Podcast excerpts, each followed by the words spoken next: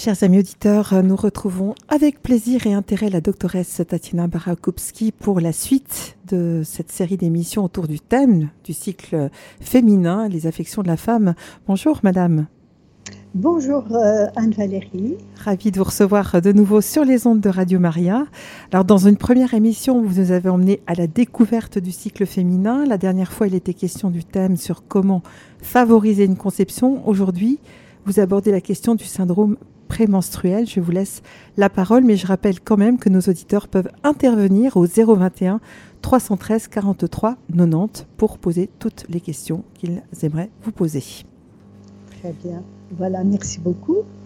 Alors, le syndrome prémenstruel est un thème qui devient de plus en plus actuel et qui augmente en fréquence et on va essayer de comprendre pourquoi. Donc, euh, ça se définit comme une série de symptômes qui surviennent quelques jours avant les règles. Ça peut être un ou deux jours, ça peut même durer dix jours. Et elle s'arrête avec les règles. Toute la famille est soulagée, comme, disait un petit garçon. C'est bien quand maman a ses règles, car elle est moins nerveuse pendant qu'on fait les devoirs. Donc, euh, vous voyez que ça touche un peu les relations de, des femmes avec leur entourage et aussi avec leur capacité de travailler. Donc, depuis quelques années, on constate que des symptômes peuvent encore perdurer quand même les premiers jours de règles. C'est tout récent, je le constate chez mes patientes depuis environ euh, cinq ans, je dirais. Mhm. Donc, vous voyez que l'arrivée des règles est attendue avec impatience par toute la famille, que ce soit de l'adolescente qui taquine trop son frère ou qui est trop irritable, euh, même pour une petite pécadille, elle saute en l'air euh, ou une maman qui est plus fatiguée, triste et euh, qui se réjouit bientôt d'arriver en ménopause. Donc vous voyez que ce syndrome prémenstruel peut perturber l'activité quotidienne de la famille et euh, au niveau du travail également. Très souvent aussi, il faut dire que les femmes se laissent surprendre elles-mêmes par les symptômes et disent Oh là là, je m'énerve, je m'emporte facilement, je suis hypersensible, j'ai facilement la larme à l'œil. Oh là là, et je remarque, je suis vraiment dans ma phase prémenstruelle, mes règles vont bientôt arriver. Très souvent, je charge dans mes consultations le conjoint, l'ami, le fiancé de la rappeler pour euh, ainsi ça apaise euh, tous les problèmes. Alors, quelle est la fréquence des symptômes prémenstruels? Quels sont les plus fréquents.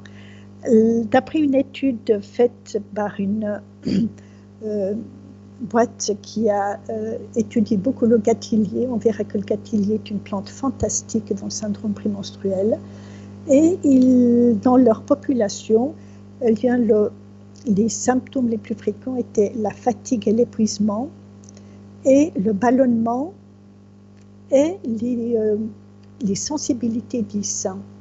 Alors les seins peuvent être parfois légèrement sensibles, plus sensibles, la femme elle a de la peine à se coucher sur le ventre, elle veut même pas se laisser toucher, et il y en a même celles qui doivent changer de taille de soutien-gorge. Euh, et au niveau psychique, les symptômes les plus fréquents sont l'irritabilité et l'anxiété euh, et l'habilité d'humeur on n'est pas très régulier, on peut être gai à un moment donné et peu de temps après, plus triste ou plus nerveuse. Mhm. Et euh, on peut aussi avoir comme autre symptôme l'acné. Je le constate surtout chez les jeunes, chez les adolescentes, beaucoup moins chez les femmes à partir de la trentaine. Euh, Certaines femmes vont me décrire des fringales. Il y a des fringales pour le sucré, pour le salé, pour le gras, et qui sont vraiment dues à des raisons hormonales. D'autres femmes vont décrire qu'elles ont, elles ont de la peine à enlever les bijoux, les bagues, les doigts gonflent un tout petit peu, les pieds peuvent gonfler aussi un tout petit peu. C'est comme si elles avaient de la cellulite autour des hanches, au niveau des cuisses, et euh, ceci, je le vois surtout chez des femmes qui ont un syndrome prémenstruel préménopausique, hein, à partir de l'âge de 45 à 50, 52 ans. Ça, c'est un manque de progestérone assez marqué. Hein, et nous verrons la cause pourquoi.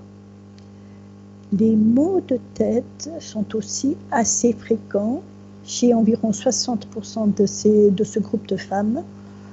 Et euh, grâce au fait que des femmes commencent à s'observer sur euh, un graphique, elles observent la glaire, la température, les règles, quand est-ce qu'elles arrivent, elles découvrent que les maux de tête peuvent avoir une cyclicité. Elles peuvent survenir avant les règles, la veille deux jours ou les deux premiers jours de règles, de nouveau pour des raisons hormonales. Donc ce sont des céphalées hormonales qui euh, sont très bien traitées avec euh, des hormones bioidentiques. On va voir ensuite avec la progestérone bioidentique. Et certaines femmes, une minorité, vont me dire qu'elles ont des maux de tête au milieu du cycle, au moment de l'ovulation, lorsqu'il y a beaucoup d'oestrogène. Donc euh, déjà le fait d'observer quand, à quel moment vos cycles arrivent, permettent de vous donner un traitement ciblé au lieu de prendre toute la panoplie de médicaments hum, euh, anti-migraineux, anti-maux de tête. Un traitement ciblé est souvent plus efficace. Alors, vous avez des femmes qui ont aussi des troubles gastro-intestinaux, euh, plus accentués en deuxième partie du cycle. Pourquoi? Parce que la progestérone, chez toute femme normale, ralentit le transit intestinal. Et nous sommes tous un tout petit peu plus constipés avant les règles que après les règles. Et quelques rares femmes vont me décrire des bouffées de chaleur. De nouveau, c'est plutôt des femmes à partir de la quarantaine. Et ça, c'est un manque de progestérone bien marqué. Voilà, il y a en somme 150 symptômes différents décrits, mais on a vu les plus fréquents. Donc, quelle est la cause? Eh bien, c'est essentiellement un déséquilibre entre les hormones et aussi un déficit de certains nutriments, raison pour laquelle l'alimentation est si importante dans le syndrome prémenstruel comme dans les règles douloureuses. Alors, on a vu que dans les deux dernières émissions, que le cycle comprenait deux phases. Après les règles vient la phase folliculaire ou préovulatoire. Un follicule devient prédominant et produit de plus en plus d'œstrogènes, qui sont l'hormone de la féminité. Et il y aura le maximum d'œstrogènes au moment de l'ovulation. Elles vont vraiment beaucoup diminuer après l'ovulation, mais persistent quand même à un certain taux. Après l'ovulation, le corps, euh, le follicule vide va se transformer en un corps jaune qui est vraiment comme une noisette jaune lorsqu'on la regarde, et qui produit de la progestérone, qui est une hormone de la maternité. Et là, la quantité de progestérone est beaucoup plus importante que celle des oestrogènes. Il y a simplement ce qui est important, c'est de voir l'équilibre qu'il y a entre le taux de progestérone et le taux d'œstrogène. Donc finalement, le syndrome prémenstruel se définit comme un ensemble de symptômes physiques et psychiques dans la phase lutéale du cycle, donc après l'ovulation, et qui disparaissent en général avec l'arrivée des règles qui sont vraiment attendues avec impatience.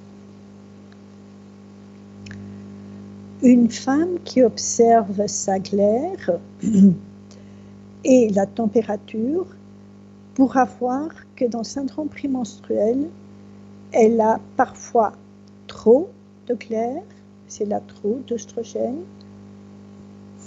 Elle a peut-être un décalage très lent de la température, parce que le follicule se transforme lentement, trop lentement à pour supporter une grossesse plus tard, en un corps jaune, efficient.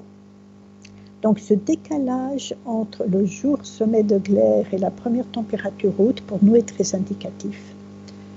Et là, certaines femmes font des fausses couches à répétition et on va leur dire, là, il faut des stimulations hormonales. On ne va pas perdre plus de temps, mais évidemment, pour autant qu'elle ait fait toutes les autres démarches que nous allons voir ensuite, une bonne alimentation, etc. Elle va observer si sa courbe de température est stable vers le haut ou est-ce qu'elle a déjà tendance à redescendre un peu trop rapidement avant les règles. Et puis elle va noter également est-ce que les seins sont tendus, est-ce qu'elle a des euh, fringales, est-ce qu'elle a une euh, mal de tête, etc.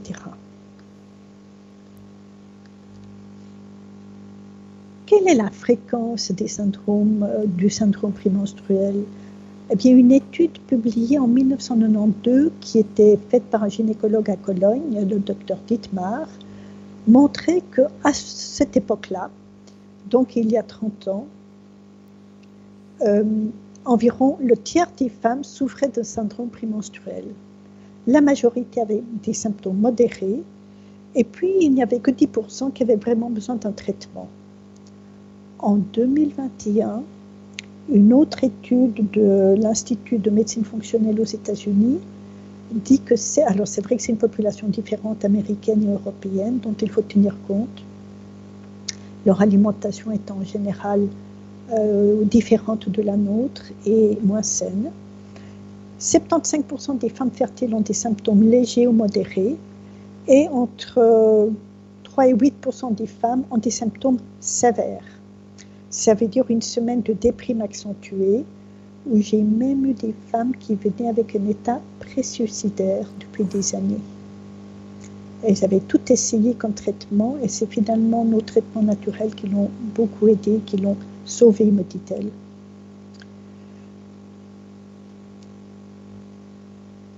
Donc c'est important que la femme aussi en détectant, en observant son cycle et en détectant que ces symptômes de déprime viennent surtout la dernière semaine avant les règles, elle n'a pas besoin de prendre des antidépresseurs tout le cycle. Un traitement ciblé d'environ une semaine, dix jours va suffire. Quelles sont les causes possibles? Eh bien d'abord, c'est l'alimentation, l'alimentation et encore l'alimentation. C'est incroyable comme c'est important c'est un généticien qui m'a mis sur la piste. Et euh, lorsque vous avez la peau des jambes sèches, comme je dis un petit peu comme des écailles de poisson, comme des pellicules, vous avez ce qu'on appelle un terrain psoriasique euh, et vous portez des gènes pour développer des sensibilités alimentaires.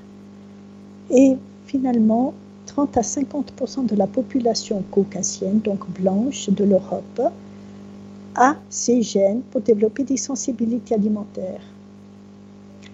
Ces sensibilités alimentaires, lorsqu'elles ne sont pas euh, observées, traitées, vont provoquer un syndrome prémenstruel et des règles douloureuses qui vont souvent de pair. Est-ce que j'ose vous poser une petite question par rapport aux sensibilités alimentaires? Euh, il y a des aliments particuliers, on les connaît, ou bien ça peut être vraiment toutes sortes d'aliments? Tout à fait. Alors, dans notre population, en Suisse romande, c'est le numéro un, c'est le gluten. Le numéro 2, c'est les produits de vache, les produits laitiers de vache. Euh, surtout, ce sont aussi, euh, voilà, ça c'est les deux plus grandes catégories. Et parfois, vous avez des aliments aussi avec de l'histamine, ça c'est que 10% de mes patientes, c'est peu connu, mais qui provoque des migraines. Alors ceci à tout, euh, pendant tout le cycle, pas seulement prémenstruel. Et on le trouve où l'histamine? Alors l'histamine, c'est d'abord dans les crevettes, par exemple les avocats, le vin rouge, et toujours certains vins rouges. Certains sont OK, et d'autres, selon le mode de fermentation, la quantité de sucre, de soleil, etc., contiennent beaucoup plus d'histamine. Et puis la bière. À partir du moment où quelqu'un me dit qu'il ne supporte pas la bière, que ça lui crée des troubles digestifs, que le vin lui monte vite à la tête, ou que les vins sont facilement acides sur la langue, voilà, je suspecte déjà une intolérance à l'histamine. Ça peut être aussi les ananas et les tomates, par exemple. C'est intéressant. Merci.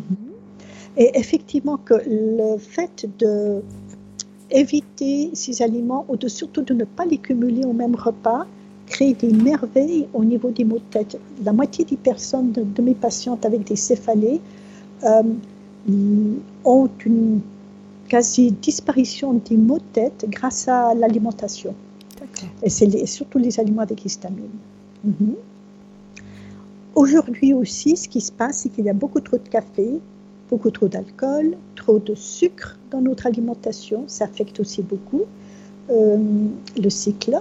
Trop de viande rouge, de produits laitiers, de vache et de gluten. Trop. Mhm. Trop peu d'apport en calcium. Donc, euh, où est-ce qu'on trouve le calcium? Dans les produits laitiers, mais aussi au niveau pour les véganes ou les végétariennes, dans les amandes. Donc, je propose toujours d'avoir une petite coupelle d'amandes dans la cuisine, puis en passant, on prend une petite poignée par jour. Ça vous apporte déjà 250 mg d'amandes, et c'est déjà une base. De la laitue, dans les petits pois, on en trouve, et aussi dans les brocolis. En Chine, le déficit de calcium est lié à la trop grande consommation de thé, voilà, qui inhibe un peu l'absorption du calcium au niveau de l'intestinal. Trop de thé, ça veut dire, moi je dirais déjà à partir de 3. En principe, je conseille une à deux tasses de café maximum par jour ou de thé vert. Le thé vert est moitié moins, comment dire, euh, acide ou a moins d'effet que le thé noir. Mhm. Et puis un autre facteur important aussi, c'est la consommation des graisses animales dans les viandes grasses qui contiennent de l'acide arachidonique. Et euh, cet acide arachidonique, le AA, est un précurseur d'une prostaglandine qui a une action directe sur la fonction du corps jaune. Donc le corps jaune va produire aussi moins de progestérone pendant la phase lutéale. Les graisses animales sont, par exemple, si vous avez une côtelette, évitez peut-être de manger le gras autour. Pas trop souvent de l'agneau, c'est délicieux, mais c'est une viande très grasse. Voilà, favorisez plutôt la volaille, euh, le cheval. Voilà, ce sont deux viandes qui sont très peu grasses. Un autre facteur, donc on a parlé d'abord de l'alimentation qui est le facteur numéro un, c'est le stress le style de vie, effectivement, vous avez de l'adrénaline qui augmente. Vous verrez, lorsqu'on a du stress, on produit beaucoup plus de cortisol. Et ce cortisol aura un effet direct sur les hormones. Un facteur aussi, c'est que euh, c'est le facteur génétique. Ça se transmet un petit peu de mère en fille, mais ce n'est pas obligatoire.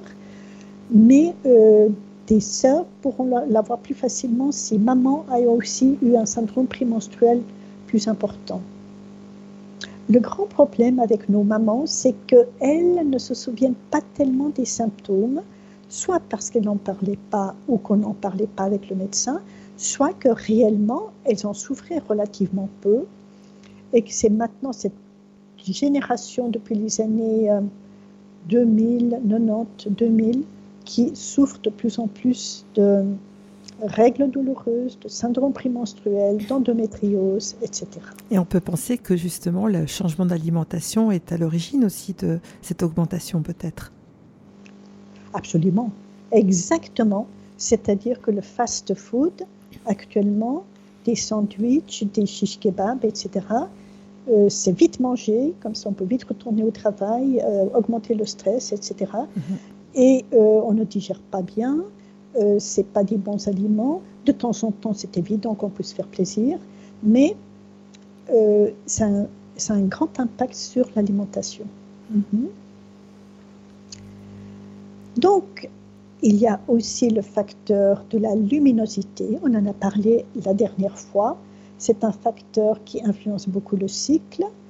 Euh, on a vu que si la chambre à coucher où l'on passe facilement 7h30 à 8h par nuit devrait euh, être la plus obscure possible En somme, ça nous rappelle l'homme des cavernes qui a vécu pendant 600 000 ans dans des cavernes noires jusqu'à ce que la lumière apparaisse euh, vers 1880, euh, si je me rappelle, avec Edison. Et là, l'électricité est apparue. Euh, ça commence un petit peu à perturber le cycle. D'ailleurs, on a déjà des descriptions à ce moment-là.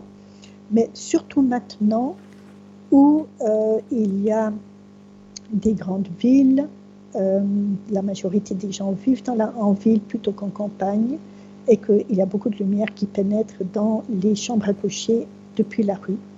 Voilà. Donc, vous pouvez regarder les références sur l'article de,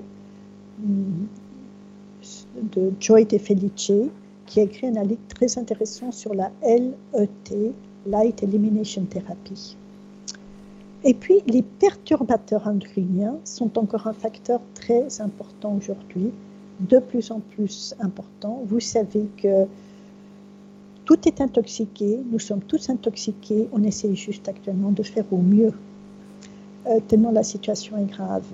Et c'est perturbé. La, dernière fois, vous aviez dit que dans le film alimentaire, on trouvait des perturbateurs endocriniens. Et je me suis posé la question, alors dans quoi est-ce qu'il faut euh, conserver les aliments euh, qu'on veut mettre de côté au frigidaire? Parce que parce que les boîtes en plastique, etc., est-ce qu'ils sont aussi remplies de ces perturbateurs endocriniens?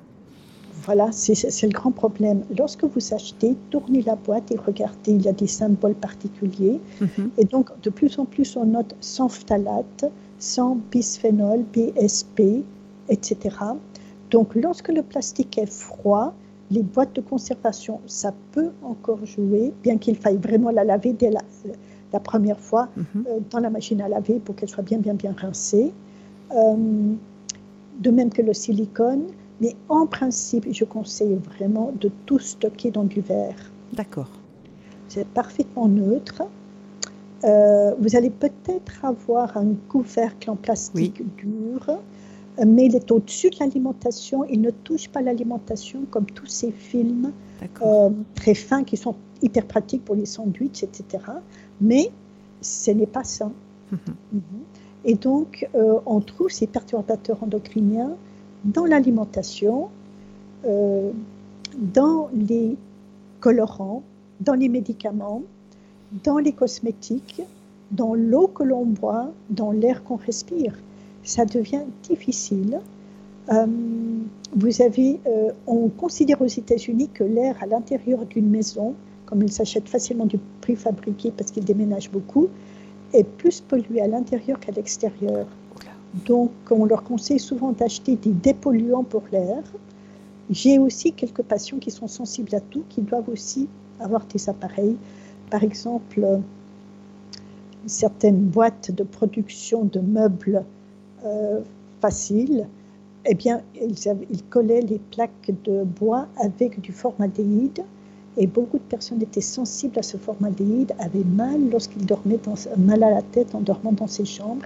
Eh bien, effectivement, et cette boîte a dû arrêter de produire et d'employer du formaldéhyde. Euh, nous avons des meubles qui sont aussi anti-feu. Ces produits anti-feu compris dans les tissus des meubles sont bien toxiques et c'est un énorme problème aux États-Unis, par exemple. Chez nous, on peut acheter des, euh, des habits en grande surface, bon marché, et qui contiennent des oestrogènes. Euh, voilà, dans, euh, tout près de notre nez, euh, sur notre peau également. Donc, ça vaut la peine d'acheter des, habits de qualité qui ne nous intoxiquent pas à notre insu. Mhm. C'est toujours difficile de trouver. Hein. Tous ces différents facteurs font qu'on voit qu'il y a de plus en plus de femmes qui ont trop d'œstrogènes, des règles trop abondantes, des seins plus tendus, plus volumineux, etc. Et même des seins qui sont déjà douloureux avant l'ovulation, ce qui ne devrait pas être le cas, tout simplement parce qu'elles ont trop d'oestrogènes. Oui, c'est un problème majeur. Et il y a aussi le problème du déficit en vitamine B6 et en magnésium, qui vient aussi donc de l'alimentation. Le problème du magnésium est très grand parce que depuis 2015, j'avais 2005, j'avais entendu à Oxford, il manque du magnésium dans tous les légumes et dans tous les fruits. Et je me suis dit, ben, ça c'est l'Angleterre pour différentes raisons. Et j'arrive en Suisse et on découvre exactement la même chose parce que nous employons trop d'engrais surtout. Et donc la quantité de B6 actuellement et de magnésium dans les légumes et les fruits est, a, tellement baissé qu'on ne peut, on estime qu'on n'en trouve que dans les pois chiches actuellement en quantité raisonnable, disons. Donc il faut toujours faire prendre des apports de magnésium.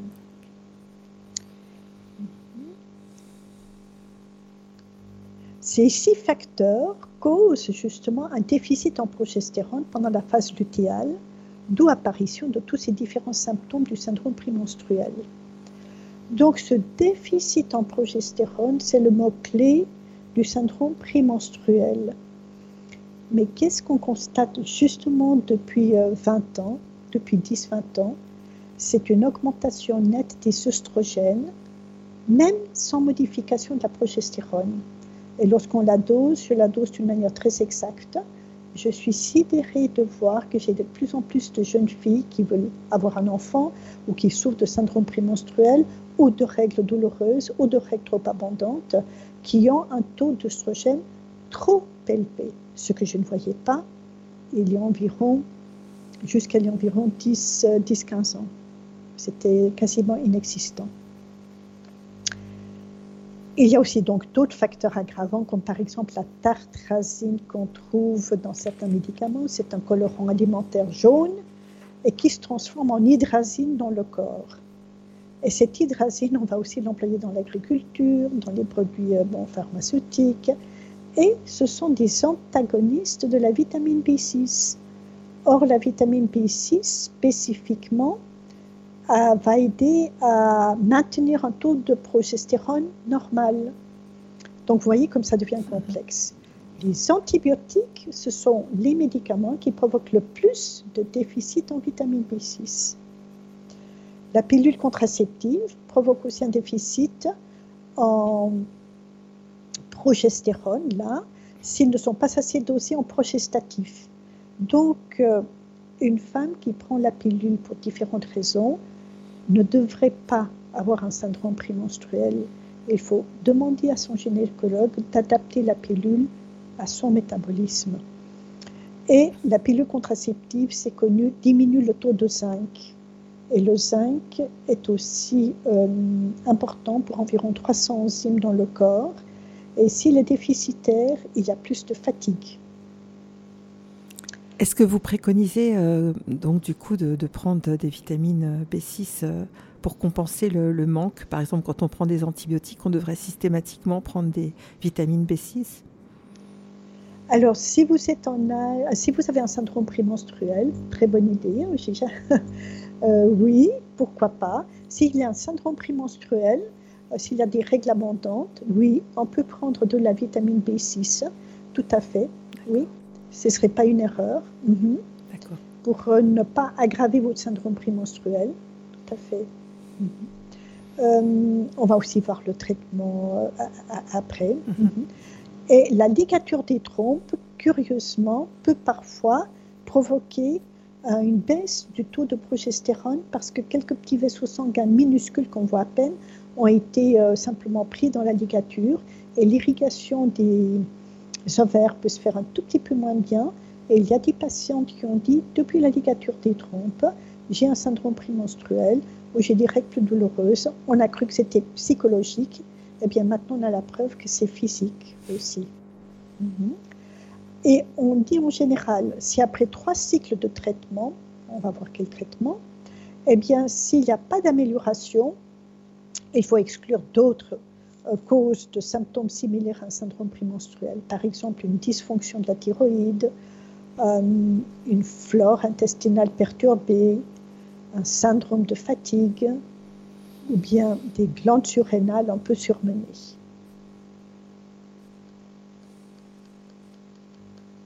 Est-ce que nous ferions une petite pause musicale? Très bien, ça arrive très bien avant le traitement du syndrome prémenstruel. Alors voilà, alors je vous propose de vous emmener au paradis avec la communauté de l'Emmanuel.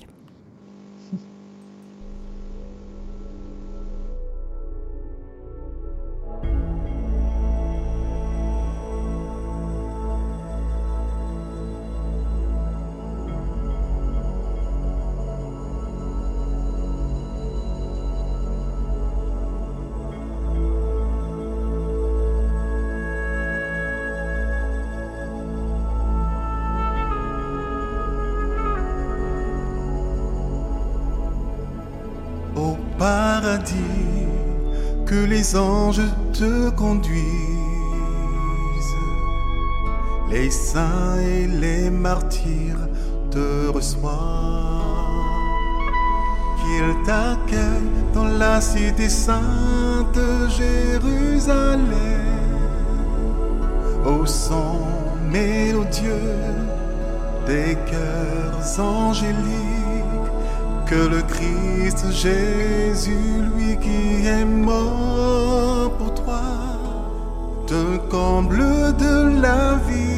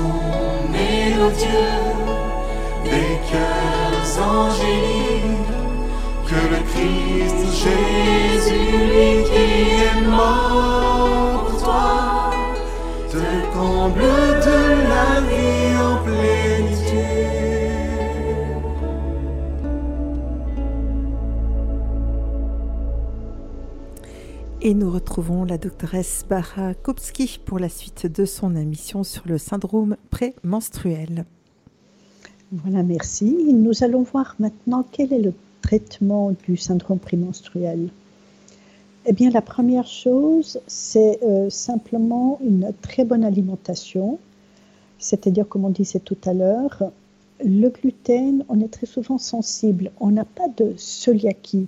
Celiaquie, il n'y a que 2% de la population suisse qui l'a. C'est les tests dans le sang qui sont positifs. Donc c'est rare. Je vois à peine euh, quelques cas par année. Par contre, je vois très fréquemment dans le, groupe des patients avec un syndrome prémenstruel, avec l'infertilité et des règles douloureuses ou hyperabondantes, euh, une sensibilité au gluten qui peut être légère, modérée ou importante. Et je leur dis volontiers, arrêtez le gluten pendant trois semaines à 80% et vous réintroduisez pendant deux semaines. Et pendant ces deux semaines, c'est vous qui allez décider si vous êtes sensible ou pas, si les tests en le sang ont été négatifs. Et les femmes, la plupart du temps, 90% des cas reviennent en disant Oh là là, je suis beaucoup moins ballonnée, je suis moins fatiguée, j'ai moins de reflux acide, j'ai moins de chat dans la gorge, je suis moins constipée ou j'ai moins de sel trop molle, etc. Donc euh, là, elles vont elles-mêmes s'adapter et en sachant que elles vont éliminer le gluten si on a un syndrome prémenstruel important à, je dirais, 60-80%. Et euh, on peut tout à fait faire des exceptions si on est invité chez des amis, etc. D'ailleurs, euh, au mois de janvier, j'ai régulièrement des patientes qui me téléphonent en disant j'ai tellement plus mal maintenant, j'ai un syndrome prémenstruel plus accentué, j'ai des règles plus abondantes, qu'est-ce qui se passe? Et je dis qu'est-ce que vous avez mangé à Noël et aux fêtes de fin d'année? Voyez? Donc, euh, c'est permis évidemment de faire des exceptions, mais vous savez pourquoi vous avez mal et qu'est-ce que ça peut provoquer? Et euh, ainsi, les choses ne sont pas anxiogènes non plus. La deuxième chose, c'est, je dis aux patientes, testez éventuellement les produits laitiers. Si vous n'arrivez pas à avaler un verre de lait sans chocolat euh, cru, c'est que vous êtes probablement intolérante au lactose. Et donc, euh, j'éviterai les produits laitiers de vache, mais maintenez les produits de chèvre et de brebis qui sont beaucoup plus digestes pour différentes raisons. Si on mange par contre trop de produits laitiers, c'est aussi un problème. Il y a un rapport de calcium sur le magnésium qui est beaucoup trop élevé.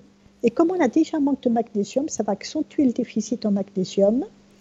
Donc le magnésium est utéro-relaxant, il est relaxant pour les muscles lisses, pour euh, les intestins, pour l'utérus, etc.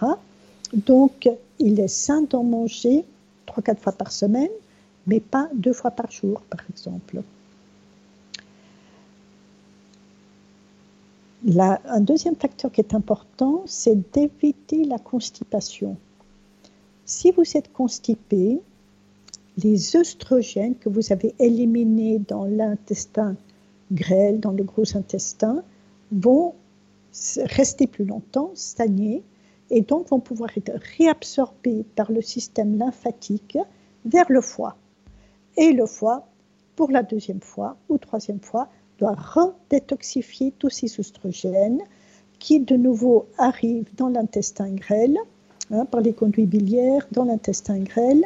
Voilà, donc une femme qui a un syndrome prémenstruel doit aller à selle tous les jours, même toute femme, je dirais, mais d'autant plus dans ces cas-là, parce que la réabsorption des oestrogènes est plus importante, vous, surchargez le foie, le foie commence à se fatiguer, à patiner un petit peu, toute la digestion se ralentit et vous commencez à avoir un petit peu plus de problèmes aussi de, pour digérer des aliments plus gras, par exemple des frites, de la mayonnaise, etc. Euh, donc, comment est-ce qu'on va euh, favoriser un transit plus régulier? Eh bien, il faut absolument augmenter les fibres. Les légumes devraient constituer la moitié de l'assiette à midi et le soir. Légumes crus, légumes cuits, voilà. Les légumes crus nous apportent des enzymes pour digérer le reste du repas. Donc il est plus adéquat, plus physiologique de commencer avec la salade au départ et non pas à la fin du repas. Et puis, le quart de l'assiette, ce sont des hydrates de carbone. Le quart de l'assiette, c'est euh, des protéines, végétales ou animales, mais c'est un peu dans cette proportion-là. Nous mangeons aussi très peu de légumineuses, c'est-à-dire des lentilles, des flageolets de toutes les couleurs, euh, des pois chiches, etc. Donc euh, nous devons réinsérer ces aliments au moins deux fois par semaine dans l'alimentation.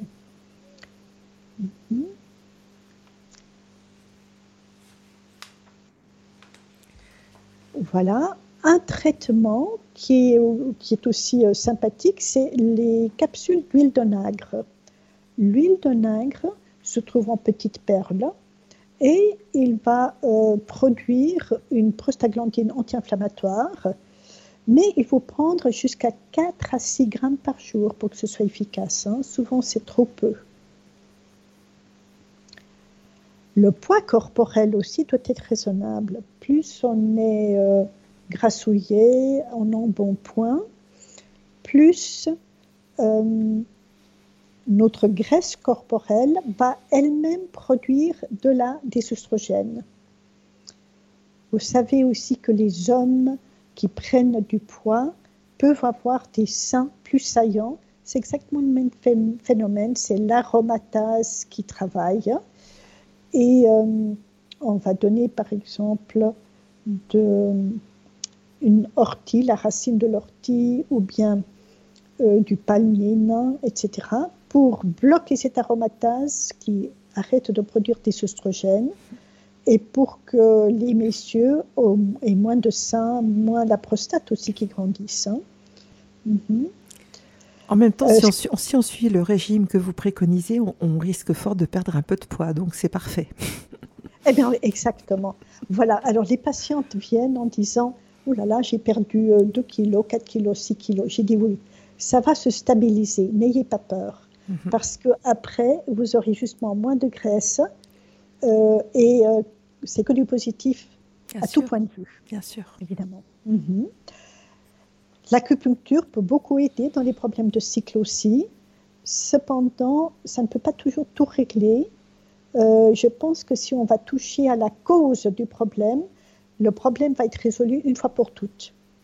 Voilà, l'homéopathie peut aider. Il faut évidemment faire du sport pour sortir le stress, le vélo, la natation, etc., le yoga. Voilà, prendre du temps pour se reposer. L'alimentation, on en a parlé donc tout à l'heure. Les aliments acidifiants, vous trouvez beaucoup de livres sur l'équilibre acido-basique. Et euh, les aliments basifiants vont être par exemple les pommes de terre, le riz, les châtaignes, les bananes, euh, etc et euh, les amandes, les yogourts, les jaunes d'œufs sont OK. Mhm. Et puis il y a des aliments plus acidifiants qui peuvent affecter aussi plus facilement la paroi de l'intestin. Parce que si vous êtes déjà sensible au gluten, vous irritez la paroi intestinale, vous, vous créez ce qu'on appelle un intestin comme une passoire, poreux. Et donc vous allez moins bien absorber les vitamines, le cuivre, le fer, le zinc dont on a besoin pour avoir un bon cycle. Et donc il faut éviter que cette paroi intestinale soit poreuse et euh, une alimentation basifiante est, très, est indiquée. Les aliments acidifiants sont, comme je vous disais tout à l'heure, eh ben, c'est d'abord le café, le thé noir, toutes les limonades, tout ce qui est sucré. Le coca zéro, c'est une catastrophe. Le coca en lui-même est déjà assez agressif. Et zéro veut dire qu'on a remplacé le sucre par l'aspartame. Et l'aspartame est encore plus acide que le sucre normal. D'accord. Donc, euh, ce n'est pas une victoire. Mhm. Tout à fait. On croit bien faire. Mhm. Et puis, c'est un peu l'inverse. Les charcuteries aussi. Alors, il est possible de manger de la bonne viande séchée, du jambon cru, du jambon de paysan mais effectivement que toutes les charcuteries grasses, les saucissons, salami, c'est pas l'idéal. De temps en temps, oui, mais pas idéal. Mhm. Euh, le blanc d'œuf, si on mange trop de blanc d'œuf, pour certaines personnes, ça peut être un peu acidifiant. Et puis tout ce qui est évidemment les farines blanches. Hein. Donc prenez des farines complètes, du pain complet euh, pour euh, obtenir beaucoup plus de fibres et beaucoup plus de magnésium, de euh, vitamines, d'oligo-éléments, etc. Quels sont des aliments riches en calcium? Comme on disait tout à l'heure, eh bien, les amandes, la laitue, le brocoli. Et le brocoli, j'insiste beaucoup parce que tout homme et toute femme devrait en manger au moins deux fois par année, euh, par, par euh, semaine. Ah, j'allais dire ça va, deux fois par an, ça va. Moi, j'aime pas trop les brocolis. Alors, ce qui est très important, c'est que j'ai ma fille qui n'a jamais pu manger des brocolis jusqu'à l'âge de 18 ans. Et je dis aussi, écoutez votre corps, il vous parle. Et chaque fois que... Voilà, j'ai compris après que les brocolis faisaient une réaction chimique particulière, je l'ai oublié entre-temps, mais que il a fallu plusieurs années de maturation que ma fille arrive à l'âge de 18 ans pour dire ben maintenant je peux manger, j'ai envie de manger des brocolis. Et c'est très curieux. Je ne dois jamais, on ne doit jamais forcer quelqu'un euh, parce que chaque personne, euh, à tout âge, si elle écoute bien son corps, je dis toujours essayer. Ce que j'essaye par contre, c'est de camoufler, par exemple, et je l'ai fait avec ma fille, surtout lorsqu'elle était petite, je faisais des, des soupes mixées. Mhm. Et souvent, si vous prenez le brocoli mixé avec des pommes de terre et des carottes, et puis vous faites une soupe mixée autour mix, eh bien, ça passe bien. Mhm. C'est comme les gens qui me disent, moi, je bois le lait que avec du chocolat. J'ai dit, vous trichez, vous cachez les antigènes du lait avec le chocolat, voyez? Mhm. Et donc, euh, c'est une astuce qu'on peut avoir aussi pour malgré tout prendre des brocolis. Et pourquoi les brocolis ou les choux? Euh, parce que euh, toute cette famille des crucifères va capter les oestrogènes dans, euh, au niveau des selles et va éviter que les oestrogènes soient de nouveau absorbés. le brocoli est un excellent anticancéreux de la, du, du, cancer du sein chez la femme. Et puis, même les hommes aussi qui sont chargés devraient manger du brocoli voilà, deux fois par semaine. Mhm. Merci de nous donner des motivations sur les aliments voilà, qui sont plus compliqués. On se rend compte effectivement que finalement chaque aliment apporte des vitamines particulières, des antioxydants, des polyphénols, que notre, c'est notre médicament numéro un. Et que j'ai tous mes patients chez moi, ils me disent, je préfère investir sur la qualité des aliments que sur un hôpital ou euh, sur des médicaments. je crois que c'est très important aujourd'hui. Mhm. Voilà. Alors, F, comme on disait tout à l'heure, un complexe de multivitamines, multiminéraux, ça va être vraiment bénéfique pour ces personnes-là. Et euh, des, un mélange de vitamines du groupe B aussi, assez hautement dosé, est très bénéfique parce que euh, ces complexes de vitamine B vont stimuler le foie à travailler plus vite et à éliminer ses oestrogènes. Mhm. Et maintenant, ma plante préférée, si vous voulez, le premier traitement, c'est le gâtillier. Le gâtillier est une plante fantastique qui ressemble d'ailleurs à des feuilles de hashish, lorsqu'on regarde un petit peu comme des feuilles d'une main, voilà, qui, qui apparaissent comme une main.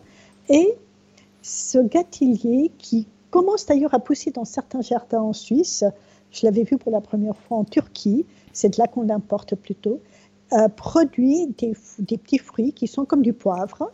Et ce poivre a un goût poivré, mais et va stimuler la production de progestérone par le corps jaune. Il existe depuis une vingtaine d'années. Euh, je suis émerveillée toujours de l'effet du gâtillier qu'on peut trouver ou bien en teinture mère ou en comprimé. Pour ma part, je pense que les comprimés sont plus concentrés, agissent plus, mais chaque personne est différente. Sur la boîte, c'est marqué, sur les boîtes de gâtillier en Suisse, c'est marqué un comprimé par jour. C'est très dommage parce qu'un comprimé ne suffit pour aucun de mes patients.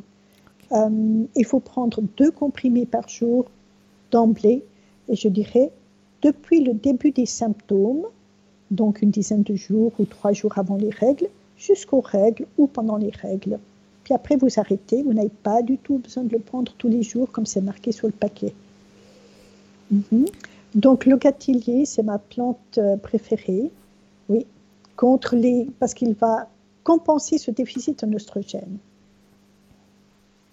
Ce qui est important de savoir, c'est qu'un traitement par une bonne alimentation et des suppléments peut voir rallonger le corps jaune de quelques jours. On le voit très bien sur les cycles que les femmes m'amènent, où la phase lutéale durait peut-être huit jours, trop court pour, par exemple, une grossesse, et aussi court, ça veut dire peu de progestérone. Et donc, lorsque ça se rallonge à 10-12 jours, tous les symptômes vont mieux. Alors, quels sont les autres effets sur le cycle? Eh On a vu que, à part la phase lutéale qui est courte, une bonne alimentation améliore la glaire cervicale. C'est-à-dire que si vous en avez trop, ça peut diminuer un peu la quantité, et si vous en avez trop peu, ça va l'améliorer. Lorsqu'il y a un faible décalage de température, on va voir que le décalage va être plus rapide et plus tonique et plus haut. Ça veut dire aussi que le corps jaune est plus performant. Voilà. Euh, la température va diminuer aussi peut-être la veille des règles et pas 3-4 jours avant. Et les taches brunes qui sont avant les règles ou à la fin des règles qui s'éternisent vont disparaître aussi. Ça, c'est le signe du cycle qu'on observe lorsqu'on s'observe qui est peut-être le plus spécifique d'un déficit en progestérone. Trois jours ou plus de taches brunes avant le début des règles rouges, d'un écoulement rouge sans frais, signifie il y a de fortes chances qu'il y ait une, un déficit en progestérone. Ou bien vous avez des règles qui durent en moyenne en Suisse environ 3 à 7 jours, elles s'éternisent jusqu'à 8-9 jours, elles n'en finissent pas, eh bien, ça, ça fait suspecter aussi un déficit en progestérone. En principe, cette phase lutéale va se rallonger déjà après 3, maximum 6 cycles. Mhm. Et euh, le docteur Danzer, qui disait euh, qu'il voyait plus de syndrome prémenstruel après une première grossesse. Il se posait la question pourquoi? Et en réfléchissant, on voit que la première grossesse, c'est déjà un stress nutritionnel. On va pomper dans le corps de la maman beaucoup d'éléments nutritifs, des vitamines, des oligo-éléments, des minéraux, etc. pour le bébé. Et si la maman n'a pas une bonne alimentation, il y aura un déficit dans les cycles après l'accouchement et la maman va développer un syndrome prémenstruel qu'elle n'avait pas auparavant. En même temps, euh, le foie a été euh, surmené par cette grossesse. Il y a une bombe d'hormones pendant la grossesse que donne beaucoup, beaucoup de travail au foie, qui est une usine de détoxification. Et elle va être un peu surchargée chez certaines personnes qui ont un foie qui tourne, comme je dis, à 80 à l'heure, 50 à l'heure, au lieu de tourner à 100 à l'heure. Et donc, euh, étant surchargé, ayant en plus un déficit en certaines vitamines du groupe B, en B6, etc., vous allez euh, avoir euh, un problème de digestion qui vont être plus accentués, vous allez moins bien détoxifier le foie, et votre foie va moins bien détoxifier les hormones qui vont surcharger le foie. Le foie va produire une bile de moins bonne qualité et la digestion s'empire. Le secret dans tout cela, c'est vraiment reprendre une excellente alimentation. Madame, nous arrivons au terme de notre émission. Est-ce que vous avez encore un dernier mot à ajouter? J'aimerais dire oui quelque chose. C'est que parfois, il y a des patients qui ont une dépression et que cette dépression peut vraiment être traitée d'une manière extraordinaire. Le Gatili ne suffit pas, mais par une, par une progestérone, par un traitement de la progestérone. Le plus fréquemment, c'est l'utrogestan.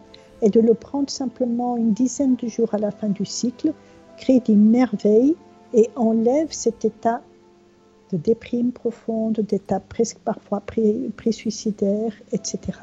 Donc, essayez d'abord une crème à la progestérone, euh, ou la progestérone, l'utrogestan, ou une crème à la progestérone avant les antidépresseurs. Évidemment, après avoir changé tout ce qu'on a dit auparavant, une bonne, un manque de luminosité et euh, dans la chambre, euh, une chambre obscure, etc. Une bonne alimentation. Voilà.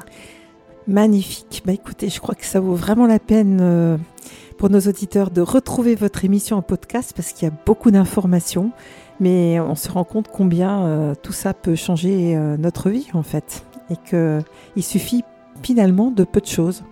Donc merci beaucoup, merci infiniment. Avec plaisir, oui. Et donc on vous retrouvera la prochaine fois sur un autre thème. Voilà, sur la ménopause et l'endométriose. Parfait. Eh bien, très belle fin de journée à vous et à très bientôt. À très bientôt au 8 mars. Très bien.